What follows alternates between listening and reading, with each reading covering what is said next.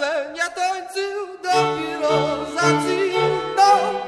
Dopomóż mi Boże z tą szlaną dziewczyną, ja.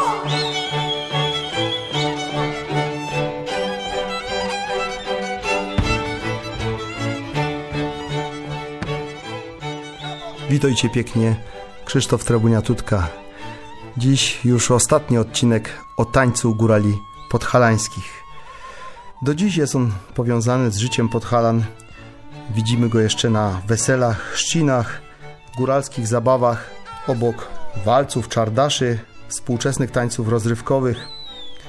Choć raczej już nie zobaczymy Juchaskiego tańczonego przez dwóch pasterzy na hali, kiedy brakowało dziewcząt, albo przed świętym Janem nie mogły na halę przychodzić, bo by było nieszczęście, ani też nie ma już prawie muzyk, czyli potańcówek organizowanych na zakończenie prac gospodarskich, to jednak zespoły regionalne prezentują taniec podhalański w dosyć tradycyjnej formie. Często właśnie jednego chłopaka z jedną dziewczyną, a czasem w rozbudowanej choreograficznie, liczebnie formie podczas festiwali, występów, wieczornic.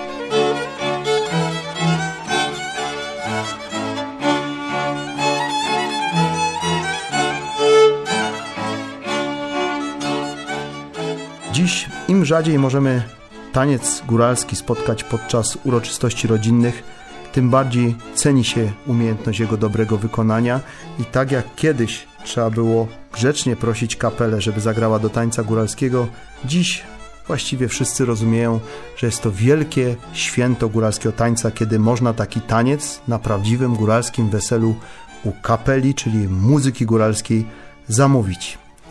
Dotychczas nie wspominałem o tańcu ogólnym, a przecież Podhalanie od dawna tańczyli też tańce znane w całej Małopolsce.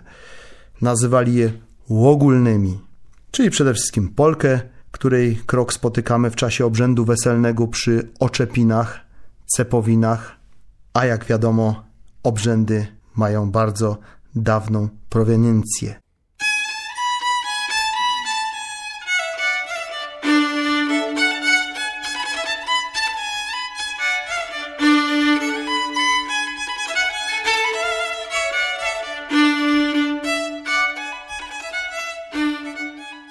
Pomiędzy solowymi popisami tancerzy co jakiś czas zamawiano właśnie polkę, aby jednocześnie mogło się bawić więcej osób. Dawniej taniec góralski jednej pary dominował całkowicie przy takiej okazji.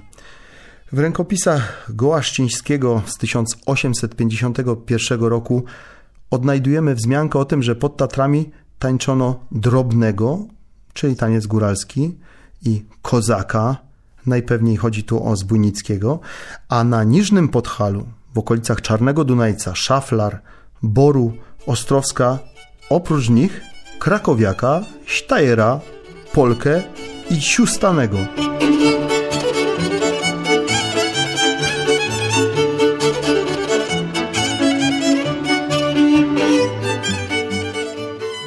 W latach powojennych na góralskie zabawy, wesela coraz częściej e, wkroczyła moda na muzykę rozrywkową. Najpierw big beatową, a w ostatnich dziesięcioleciach XX wieku również dyskotekową.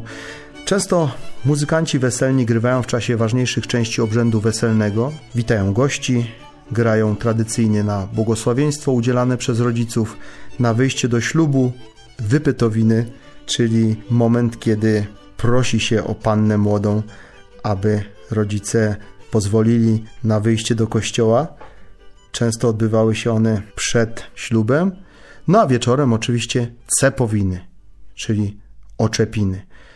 W sposób tradycyjny gra tu kapela zawsze na skrzypcach, basach, czasem z towarzyszeniem akordonu, a do tańców ogólnych muzykanci zmieniają je na instrumenty elektryczne.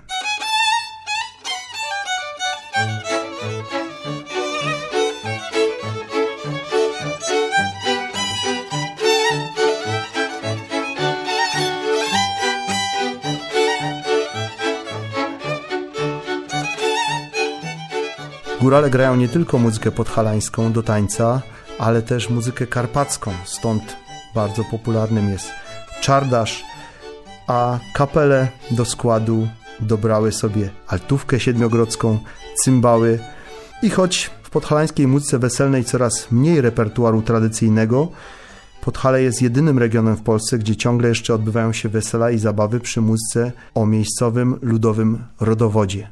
Tam możemy zobaczyć taniec góralski i możemy zobaczyć, na czym polegają góralskie zaloty. Kiedy chłopak całym swoim sercem śpiewa dla dziewczyny, a potem rusza z nią w taniec i czasem jest to jego najważniejszy taniec w życiu.